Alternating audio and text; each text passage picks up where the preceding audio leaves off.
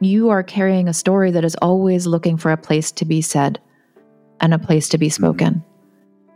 And that is because we are so quick to jump in right like there's there's just no when we start allowing people to tell the truth about their own experience without fixing it correcting it hijacking it telling them it's not that bad well then maybe we start building the world that we want where all of our losses are heard and respected and given the airtime and the support that they deserve. And then we don't have to look for any possible opportunity to tell the story. Does she care that i doubt? Does she care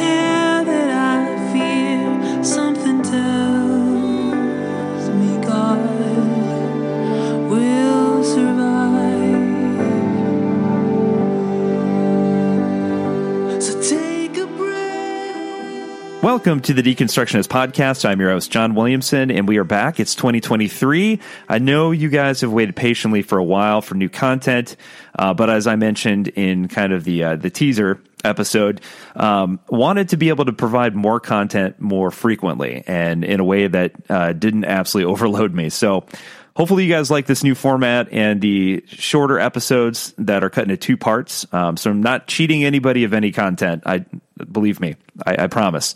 Um, just cutting into two parts, uh, a little more digestible. So hopefully you guys like that. You know, if you if you love it, if you hate it, let me know. Uh, you can contact me through the website www.thedeconstructionist.com. Uh, there you can find all of our stuff. So social media, uh, you can find our web store. So if you want a pint glass or a t shirt or a coffee mug, uh, if you want to support us on Patreon, uh, you can do so there. We have a blog, uh, some stuff for you to read.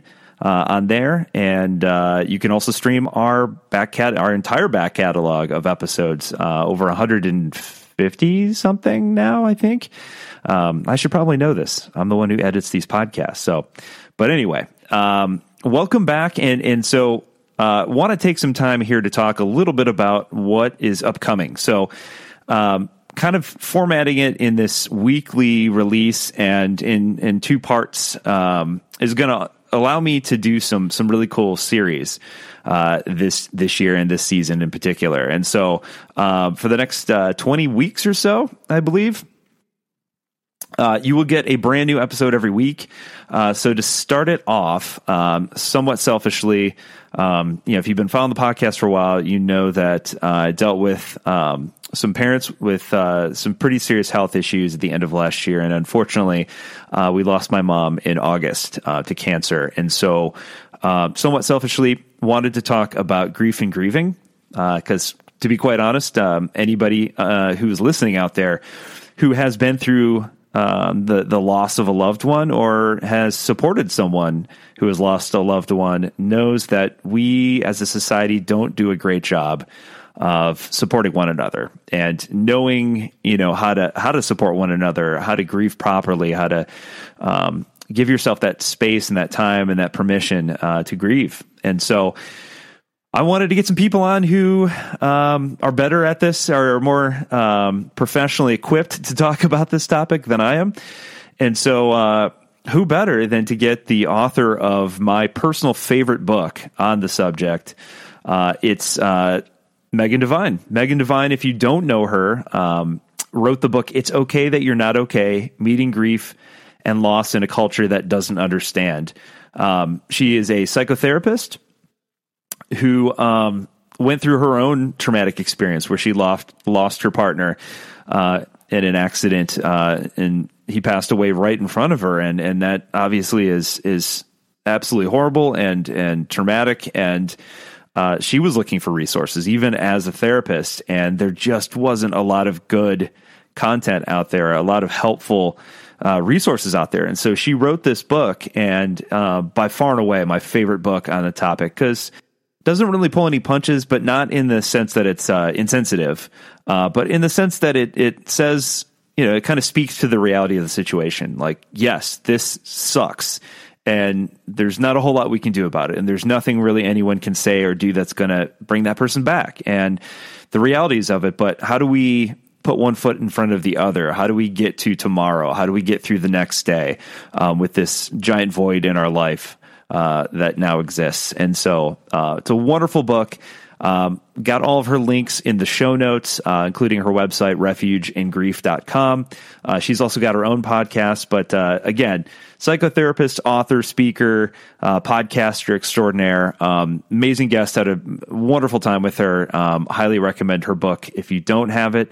Um, even if you've never personally been touched by grief, it's just a really great resource in knowing how to better help our loved ones out there um, who who may be going through it. So check it out. Um, other than that, uh, buckle up because you're about to get a whole lot of content starting right now. So without further ado, I give you Megan freaking Devine. His face must look like yours.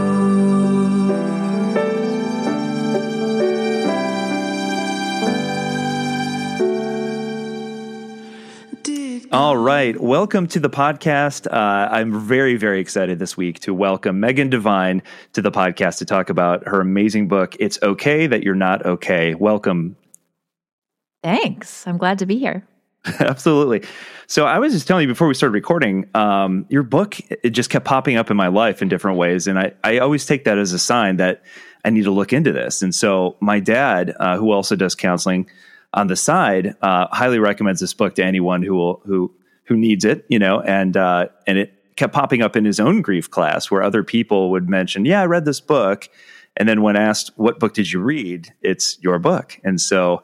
This has really become the popular go-to book, um, and and we'll talk a lot about why that is. But you really uh, approach grief head on in a way and, and address the issue with uh, largely the way that society kind of uh, tries to help, I guess, um, those who are going through the grieving process um, and, and, kind of falls short, we'll say.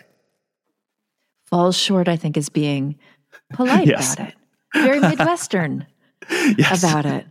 Terrible. They suck at it. Thank you. Yes, let's just call it what it is. Yeah, I think um, when I wrote It's Okay That You're Not Okay, there was nothing out there um, in the book world that really told the truth about what it's like to be a grieving person in this day and age at this time. Um, which isn't to say that there wasn't good writing out there. It just it, it wasn't easily findable. There wasn't a place that really addressed it. There was a lot of rose-colored glasses work out there and there still is around like you know everything will be okay you know just get through the memorial and then lean on your memories and like that is not practical it's not actionable and it's not real and and I I wrote the resource that I wanted for myself to be able to tell the truth about grief. Yeah, and and beautifully done. Um, there's so many quotes, quotable moments in this book that uh, I find myself just highlighting and highlighting and highlighting. After a while, I'm like, I'm going to run out of highlighter A and B. Exactly. Like, the entire book is highlighted. Yeah.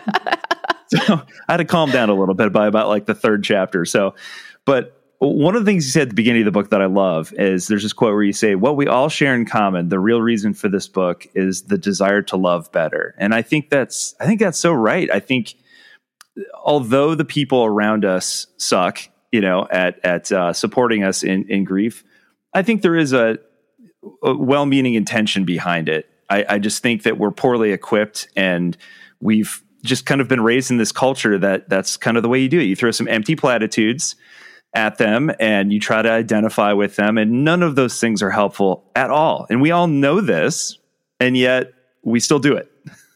yeah. And here, here's the thing uh, the complaints that I get about my work and the book are, are dwarfed by the good things, but the complaints that I get are you got to cut your supporters some slack. They're doing the best they can. They have the best of intentions, and you need to hear the intention underneath their actions and their words. And I I call bullshit on that. right? It is a normal human impulse to want to support and take care of the people we care about. That is a beautiful impulse. But as you just said, the ways that we have been taught to act on that impulse are wrong. And they are not delivering the love and care and support that we most want to give. The only way we get better at actually delivering our loving and our, our loving, caring intention, the only way we get better at that is hearing that what we're doing isn't working. right? Mm. If you really want to be supportive to your partner, your mom, your friend, the wider world, then we have to be willing to feel a little bit of discomfort when somebody says, hey, that doesn't help. Right? This is true not only in grief, but in any kind of systemic change, right? Like, you know, you and I are two white folks sitting down and having a conversation. We need to be willing to be uncomfortable when we hear people of color say, this actually is very uncomfortable. This feels whatever, right? Like, we don't need to take a whole detour into that. But what we're talking about here, what you and I are talking about, doesn't just belong to grief. This is about human connection, human relatedness, and relationship. And how do we make what is in our hearts actually be received by the people around us in the way that we most long for?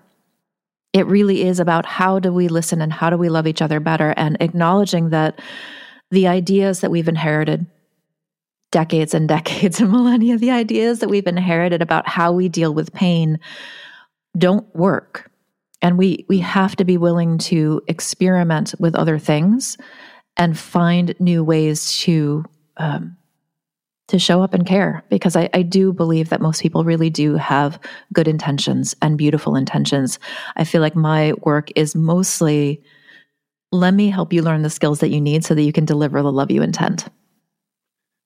Yeah, that's and and I think the book is is equally as important to those who haven't necessarily gone through grief personally, um, so that they can better be better equipped, as you said, to um, to be there in a in a positive way for those who are going through grief. And you even mentioned in the book, you said, you know, you may be on the outside looking in at some point, but at some point it could happen to you. You know, it's going to happen to you. Everyone dies eventually. Um, and so you you you know, it, I think the book is is equally as important for those who haven't yet been touched by death yet. Yeah, I think it, I think it's a really helpful book to read if you're a human being who cares about other human beings. And mm. Again, like yes, the book focuses largely on death, right, from the griever's perspective and from the the helper's perspective. The tools that you learn in the book are tools for life, right? They're tools mm. for mm somebody having a really crappy day. They're tools for somebody getting sick and needing to know that you're there for them. Um, there is so much difficult stuff in in human life and learning how to talk about that in ways that help the person experiencing it feel heard and supported and help the supporters feel like they're doing amazing work being amazing friends so yeah i think i think it's a book for everybody even though it talks very specifically about um, like out of order deaths and like traumatic experiences and all of these things. It's just like the the mechanics underneath the whole book, though, are really for everybody wanting to feel heard and supported no matter what is happening in their lives. What's the easiest choice you can make? Window instead of middle seat? Picking a vendor who sends a great gift basket? Outsourcing business tasks you hate? What about selling with Shopify?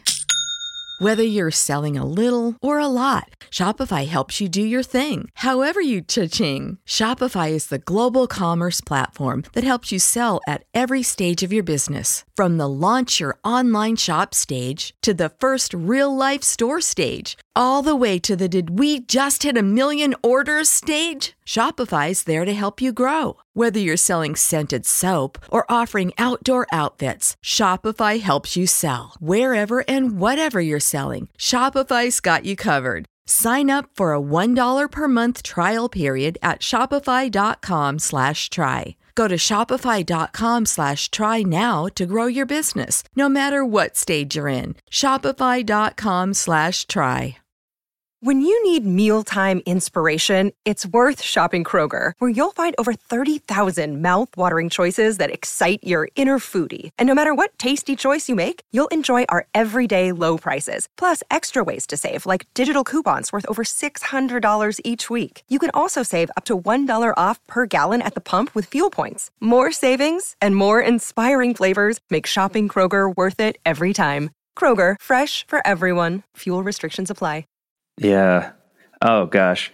Um, talk a little bit about you. You talk about the reality of grief and the power of acknowledgement, uh, in the sense that I don't need you to fix it. because you can't. So just tell me that you see it and you're here for me and you know why empty platitudes just are are worthless like i i just want you i think most people just want the acknowledgement right like just Yeah. see me where i'm at and just give me a hug and sit next to me and let me feel yeah, it there's I feel like we don't think that's enough, so we skip over it, right? Like when somebody says they're experiencing something difficult, we jump right in with "at least you have your memories," or um, "at least the sun is shining," or "aren't you glad you got to do this before they died?" Like we gloss over the statement of pain, and so grieving people, and remember that when I say grieving people here, it's not just grief related to death, although that's obviously in there. But if you identify as going through something difficult, we are talking about you.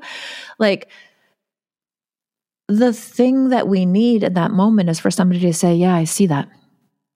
Yeah, mm-hmm. that's that sounds really difficult. If you feel like you need to do more than that as a supporter, then ask. Like, not is there anything I can do because that puts the burden on the person who's already having a hard time, but to say like, do you um do you want to just be able to talk about that or do you feel like you want to problem solve around it? Like, do you want empathy or do you want a solution? Right? There is so much power in the simple act of acknowledging what somebody just said. Um, I'm in the middle of a, you know, as as we're recording now, I'm in the middle of a six month training intensive with clinicians, and one of the ongoing homework assignments that we do in that training is I call it pain spotting. Right, where you are listening out in the world, just like politely eavesdropping for statements of pain, right? The barista, when you know the person in line in front of you asks the barista how they're doing, they're like, not that great. Like the dog was up all night because they were sick. And then I was late getting in, and that sort of set off the whole morning. And then I dropped a pot of hot milk on my foot. And what do we normally say in response? Well, you know, at least it's not raining anymore right, right? yeah So the yeah. the exercise there is like starting to listen to it and starting to recognize that you can play with your responses to that. Right? Like a great response to the barista having a bad day is like that sounds really difficult for this early on a Monday morning. yeah And just see what happens. Right? We think that acknowledging the truth of somebody's experiment is too small to be helpful, but honestly, it is incredibly powerful. And I really encourage people to start experimenting with that. Like, what happens when you allow what is true for somebody to be true for somebody without trying to change it or fix it for them? Run the experiment. Be a good scientist. Like, be curious about the world. What happens when you acknowledge the truth of a situation without trying to change it for somebody? It's pretty Yeah. cool. Yeah. What's interesting about that too, though, is um, I, I've noticed it myself too. Like this this um, instinct to kind of try to identify with them through experiences of my own, which you know over time realized not not helpful. You know, No. everybody's experience is very very different, and so in instances where I've tried to just stop and, and say, you know what, I'm really sorry. That's awful. Um, it, it's interesting because the reaction is is strange too, in the in the sense that the person that I say that to doesn't even know what to do with that. You know, Yeah. They're just Yeah. kind of like, uh, it's okay, you know, and like they Yeah. don't. We're so conditioned mean- on both ends. We are totally conditioned on both ends. I mean, the entire experience of being human is awkward from start to finish. So, like, Yes, don't try to remove the awkwardness from your life because it's not going to happen. right. I think a couple of things are happening in that scenario that just, you just described. One, we are so accustomed to people hijacking, talking about themselves, or cheering us up, or changing the subject, or telling us it's not that bad. That when somebody doesn't do that, we're like, wait a second. I don't, huh?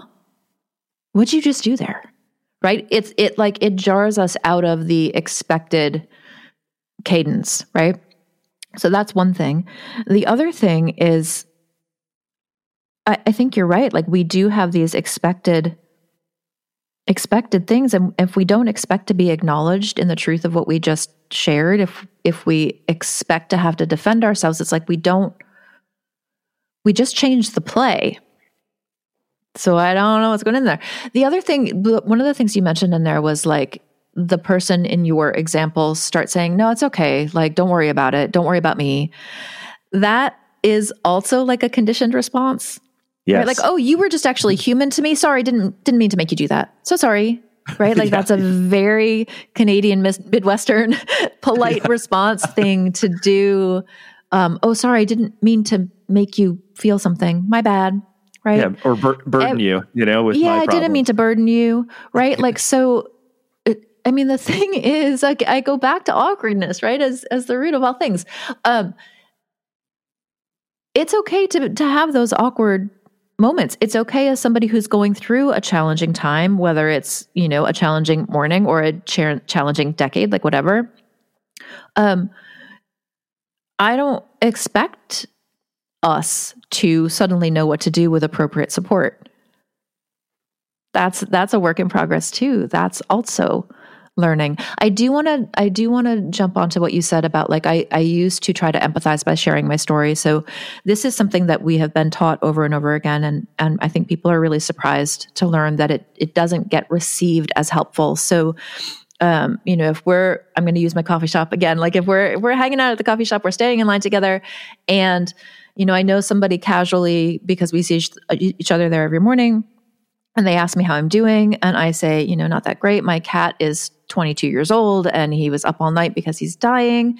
They're like, oh, that happened to me. I remember when my cat died, you know, it was like this. So what they think they're doing is connecting with me. They think they're empathizing. They think they're letting me know that I'm not alone. But from my side of things, as the receiver, as the one currently going through this and answering your question as to how I'm doing, oh, we're talking about you now. We're no longer talking about me. Now we're talking about you. Right. So it, it sort of has the opposite effect. It doesn't help me feel connected to you. It it makes me very often feel like what I am currently dealing with is no longer like you don't actually want to support me in this. You don't want to hear about what this is like for me. You're not actually here for me, you're here for you. And one of the reasons, and I get into this in the book, but one of the reasons we do that, um, I call that grief hijacking, right? Like hijacking somebody's story with your own story, even with good intentions. We think we're doing that to connect, but it, it does have the opposite effect. And one of the complaints that I get when I talk about that, like, don't hijack somebody else's story. Um, some people are always like, no, I love hearing that other people have gone through this. Consent in all things is the thing to remember here. Consent in all things is the thing to remember. We'll go back to my hypothetical example of standing in line at the coffee shop and somebody asks me how I'm doing, and I say the cat is dying. A great, highly skilled response, awesome response would be, I'm so sorry that's happening. That's a lot to go through. I have walked through this before and I know some resources locally. If there's any like help you might like, I'm happy to share that with you. And then, you know, what I just did there was I didn't jump in with my advice. I didn't jump in with my story. I told them I have I have gone through this experience before. It wasn't the same as yours. I don't pretend to like know what you're going through. There are some logistical things that I'm happy to help you with or answer questions for you if you might find that useful. Right? Consent in all things. Sometimes it's wonderful to have somebody who has gone through a similar experience that you're going through. Sometimes that is wonderful. There, you know, I for the last 9 years I've been running a a course called Writing Your Grief 10 times a year for the last 9 years. That's a lot of people. And what's amazing about watching that many people interact with each other, learn from each other, connect with each other, that there is something beautiful and useful in connecting with people who have experienced the same level of devastating loss as you have, the same level, but not the same loss. And one of the things that's really magical about communities like that is that everybody recognizes that they are sharing something together as a community, but their own individual experience is unique and everybody respects that. So nobody tries to conflate things and be like, my, you know, I lost a child and you lost a child, so it's exactly like this. It's more like, ah, I see that you have visited a similar level of hell Mm. that I find myself in. And we live in very different rooms, and things look very different on the inside of these rooms, but I can see that you have been brought here as well. Right? There are ways to connect with people and see each other that are kind and well boundaried and skilled. And you only get those things if you interrupt your impulse to make things better or share your own story without getting permission first, all of that stuff. And I think the biggest thing um, for me, in, in so much, something that sort of underlies a lot of it's okay that you're not okay is like slow down. As a person experiencing something really difficult, slow down. Slow down and ask yourself what you need. If there are tangible, actionable things that you can use from your support people, like let's find a way to ask for those things especially slow down as a supporter because we've been so deeply trained to make things better in so many ways that don't work. And again, like you can slow down that impulse to care for people and then really put some thought into what is the most helpful action? What is actually called for in this situation? And can I do that? Right. Uh, I love that approach because it starts out with an acknowledgement, but then it ends with options. Yes. Meaning that the person who's going through the grief can either just say thank you, you know, uh, thank you, and then that's it, or they can say, oh, then you know, give you permission to tell your story and say, oh, tell me about how you went through this. So they you're not just forcing your story onto them. Yeah, you're not just forcing your story onto them. So you avoid the whole grief hijacking thing. You avoid the oh now we're talking about you. Oh, I remember what I was going to say. Um, I was thinking I lost my train of thought earlier when we were talking about this. Like I think one of the big reasons we are so quick to jump in with our own story is because there are so few times in daily life where we get to tell the truth about what we experienced right? So like if you're talking about i'm going to keep going with this one because it's it's what's happening in my household today but like end of life for a very elderly pet right? Mm. that is an undervalued underrespected loss in this culture right? So not not in my circle because in my circle i could talk about it all day long but like for a lot of people they're carrying a grief experience that because no one was available to listen or people were like no big deal it's just an animal or like you know buck up and think about the good times they had a really long life whatever. Like if they feel like they could never say that then there is a story always waiting in the wings. There is a story always waiting for an opportunity to get some airtime so it's like if I ask, if you know, if somebody asked me in line at the coffee shop, you know, really beating this metaphor here, but like if somebody asked me in line at the coffee shop how my day's going, and I say not that great, the cat's dying, it's like something a door gets unlocked for them. Like, oh, we're talking about grief now. I get to tell this story. We think we're being supportive and empathetic and and and all of those things. And I'm not saying that we're not, but there's also like you are carrying a story that is always looking for a place to be said and a place to be mm-hmm. spoken. Mm-hmm.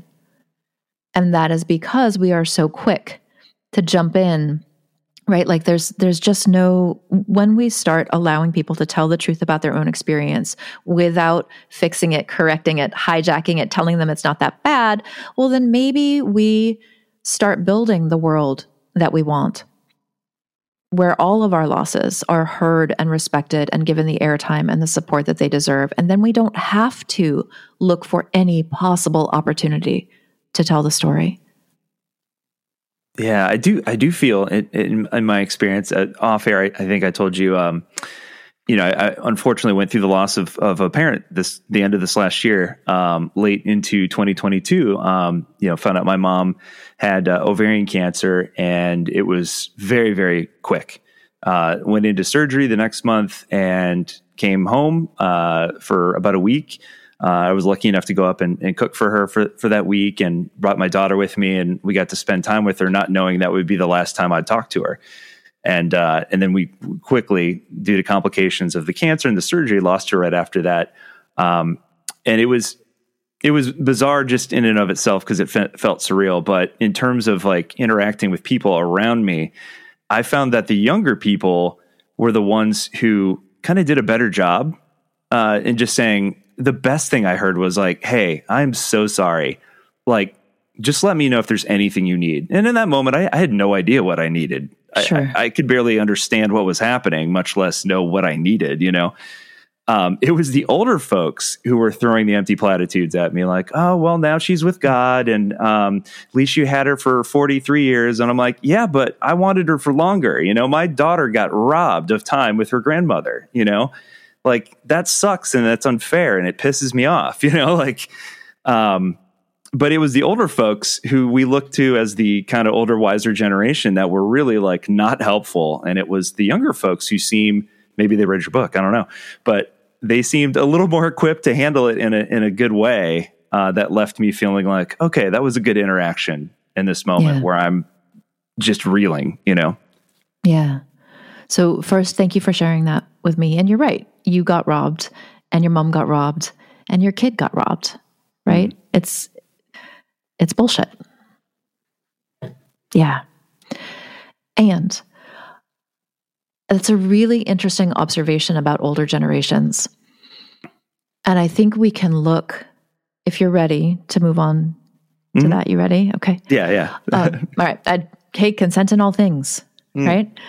Consent in all things. We want to make sure that the person is with us before we move on to a different subject.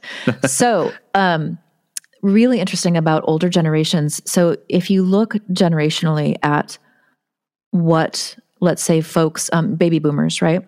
Mm, the mm. boomers. And I, and I want to take this moment to remind everybody that baby boomers were born after the Second World War, so like 45 to 50, you know, because I think as a as a Gen X person, I'm like, I am not a boomer. I am not. Same. I am anyway. I'm not a feel, millennial like, either. I feel like I gotta I feel like I gotta represent for the Gen Xers, man. Yep. Anywho, um, that that boomer generation comes from a time of keep calm and carry on. Don't air your dirty laundry. Don't um, talk about what is going on for you. This is also a very, very deeply ingrained time of children should be seen and not heard. Um, I saw this morning when I was doing stuff that I really didn't need to be doing, but there was, you know, an admin spiral going on in my life. I was looking at some uh, YouTube comments for for some of the videos on my YouTube channel, and somebody had a comment of like, "Get better, not bitter. Nobody wants to see you sad. Suck up and get over it." And I was like, "Let me guess. Are you over Wow. 60? Like, obviously, I didn't respond because that's not worth the time. But like that mentality, that approach of suck it up, move on, don't show anybody any of this, you do not talk about this, just muscle through. That is a product of a very specific generational time, right? You look at, um, you know, each generation changes and improves the situation of the previous generation. I'm not talking financially because we know that's not going well these days, but I'm talking Sure. about like, you know, the the women's movement of the 60s and the 70s, right, was in reaction to but also built on the work of women in the workplace in the in the 40s and 50s, right? Like we we build on what earlier generations have created for us. And I promise I'm bringing this one back, but like the the millennials and our younger generations, I do think that they are better, not good. I think that they are better at emotional, relational things because the generations before them started breaking down those barriers. Like my generation, I grew up at a time when we were just starting to talk openly about child sexual abuse and um, violence against women. That stuff was all behind closed doors before. And it mm-hmm. was one of those things that you don't share, you don't talk about. There were no news stories about it. There was nothing going on. And I'm not saying by any stretch that Gen X solved the problem of violence against women because clearly we did mm. not. But what we have now and what the younger generations, the generations after Gen X came into was an environment where we talk about this stuff. They came into an environment where this seems really stupid now, but like they came into an environment where we know that abuse and violence is wrong. And that was not the environment that my mom grew up in. Right. Yeah. So, all of this coming back to, I agree with you. I think that a lot of our older generations, a lot of their belief systems are rooted in that um, emotions are the enemy. And in order to survive, you must shut down all emotion. Right. I mean, this is a really uh, interesting exploration that we won't go into today about like how parents try to protect their children from harm by damaging them first. So, I mean, there's a whole thing. But this whole idea of like the way that I survive this family system and this culture is to not show any emotion.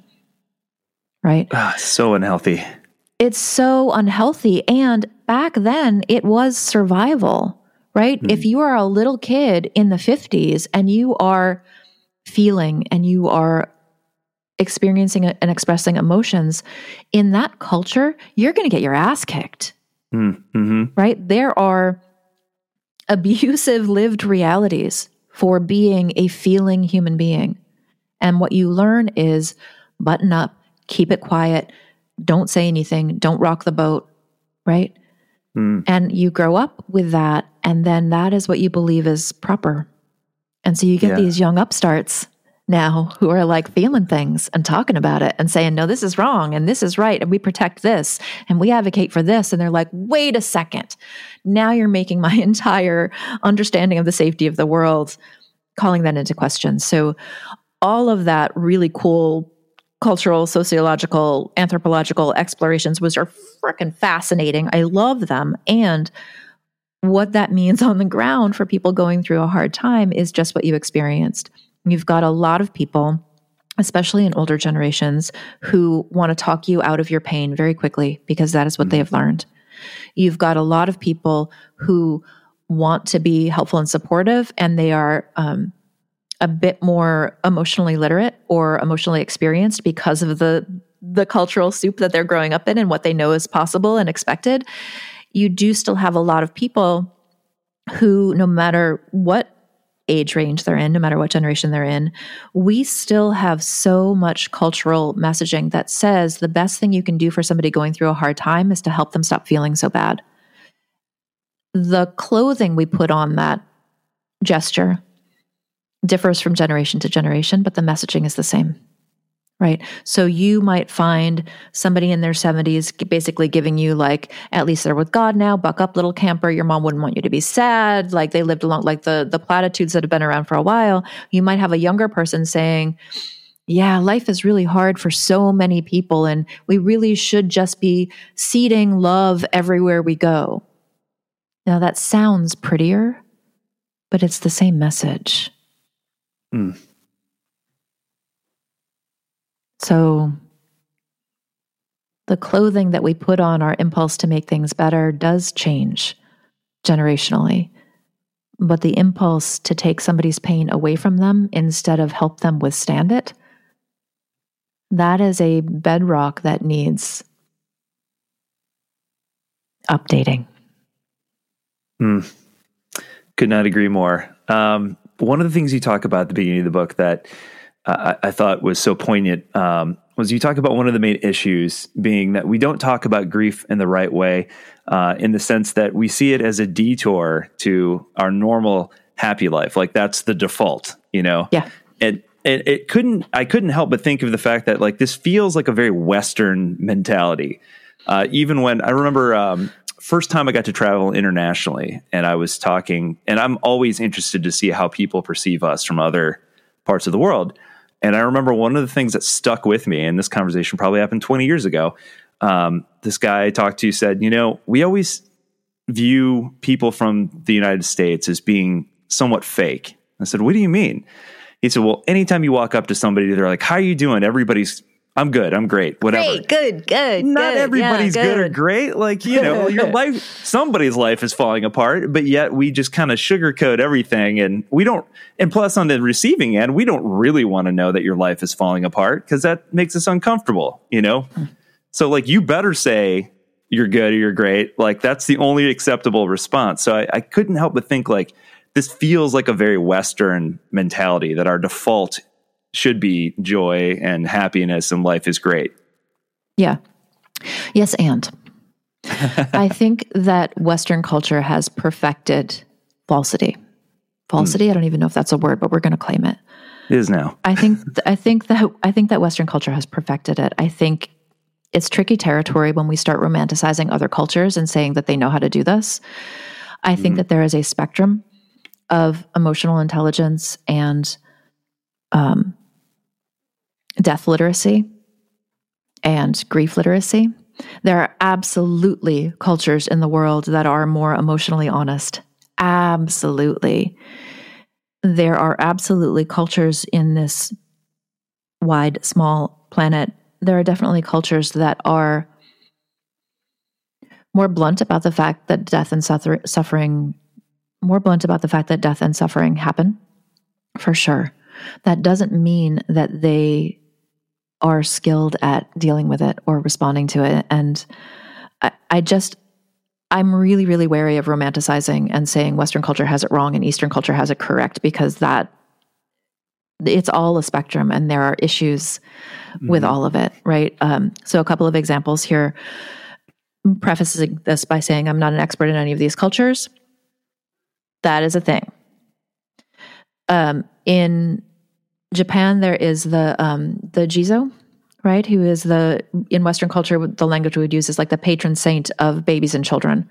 So you'll see Jizo sculptures and Jizo gardens where um, uh, you know, it's for miscarriage and stillbirth and um, children and babies that die young, right? So there's a whole ceremony and there's a whole ritual around it, and it's amazing. And we could really use some ritual and ceremony and acknowledgement around those specific losses in Western culture, absolutely, because those are still secret. That is further along the spectrum of awesome than we might be in Western culture. But it still doesn't mean that in Japanese culture it's okay to be sad. It still doesn't mean that if your baby died four years ago and you have photos of them up or you celebrate their birthday or whatever, that like there isn't necessarily a cultural response that says that that's normal and healthy. There are a lot of Asian cultures, and I don't know this from personal experience. I know this from listening to um, some of my writers and students who come from those cultures talking to me about it and saying like we can do the ceremony, we can do the ritual, and that is understood and accepted, but it is not understood or accepted to talk about the impact moving forward.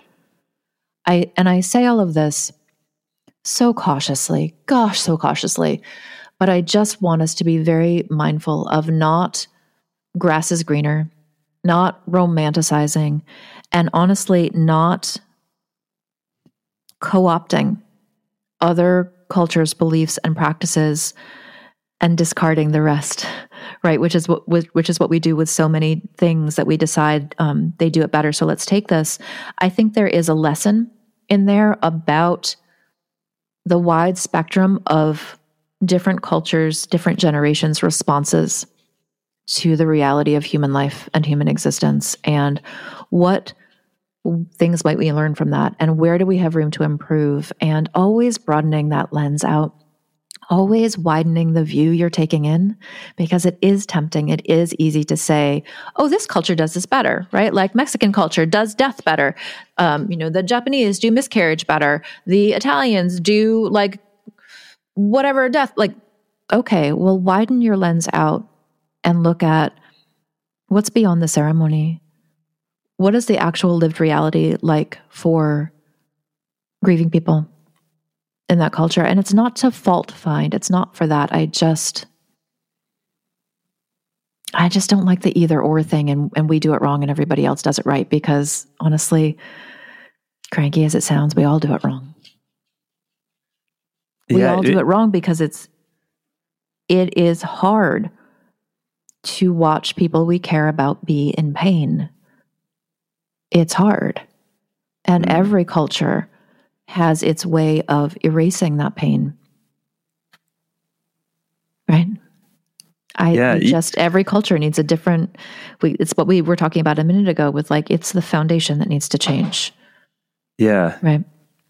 You made you made me think of a, a, section in your book where I think it was one of the um, folks that participated in your um, the, the, grief in, in writing mm-hmm. um, mentions her experience with a, a Buddhist priest and yes. how she went to the Buddhist priest for comfort, and it was this very avoidant kind of advice, you know, as yeah. avoid the pain versus push into the pain, and so it just kind of it made me think about the fact that like yeah of course like it's you know the way in which we poorly kind of respond to grief is not exclusive to the US or even Christianity. Mm-hmm. Um, you know, we're all kind of at fault for doing it wrong, no matter where you live or what, you know, spirituality or non spirituality that you practice.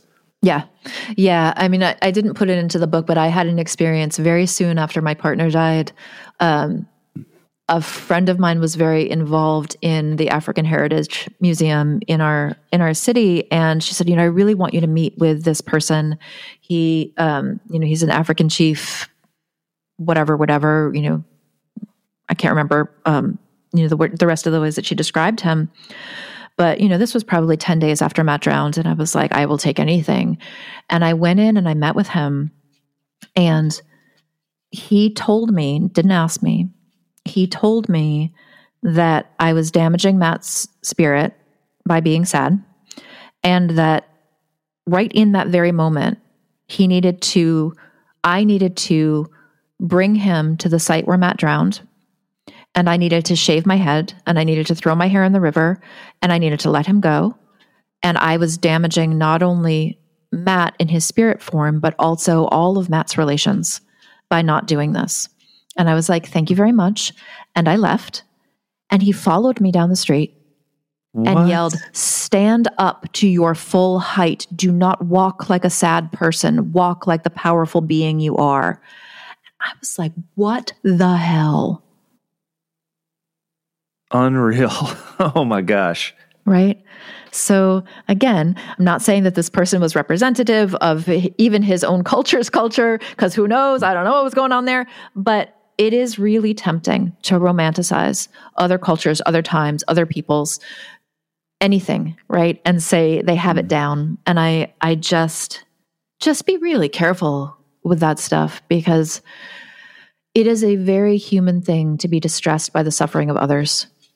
Mm. And there are very, very few cultures, people, practices who know that our job is not to remove suffering, but to bring support alongside suffering. And and I actually get really irritated with um, the commodification of Eastern traditions. I think I complain about this in the book too about about Buddhism and mindfulness and those spiritual practices. It's like those spiritual practices, from what I have learned and from what I have studied, like historical Buddha did not say, historical Buddha said, you know, nature of life is suffering, the nature of life is pain, human life is full of pain. He didn't then go on to say, so like, don't think about it.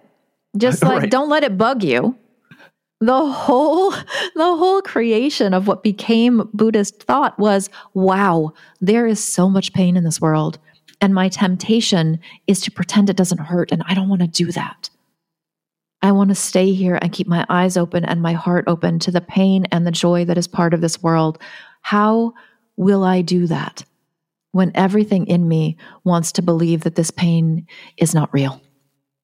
And so when you get watered down mindfulness practices, error quotes on mindfulness here, when you get watered down mindfulness practices or um, watered down, co opted spiritual beliefs that say that the most enlightened thing you can do is to rise above your pain, I am mad because not only are you robbing yourself of the real magic and the real gift of a lot of those teachings, but what a diss to those teachings themselves. Like we have incredibly powerful tools that have been handed down generation after generation after generation from various parts of the world about how to keep your eyes open to pain and suffering and how to listen without erasing.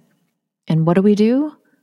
We use those tools to gaslight and erase and rise above and basically castrate any attempt at connection. Deconstructed these walls and I found a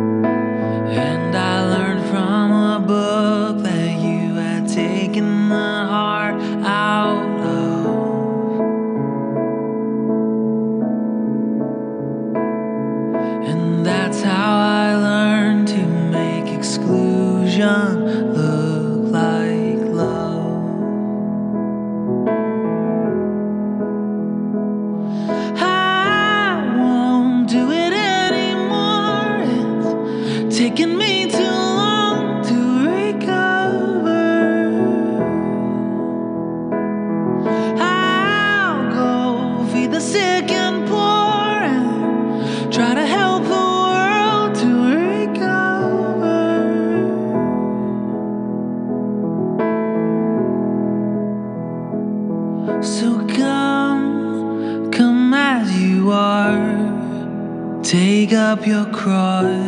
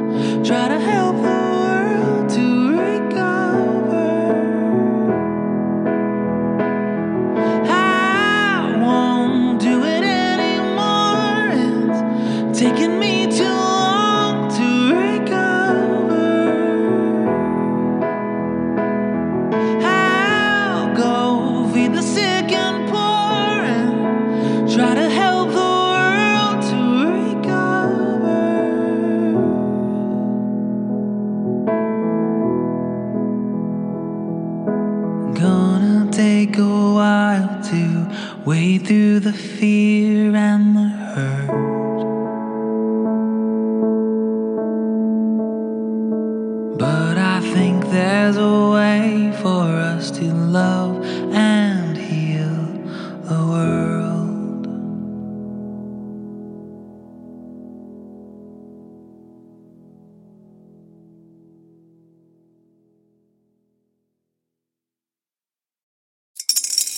Spring is in the air at Littleton Coin Company, and we want to help you brighten your collection.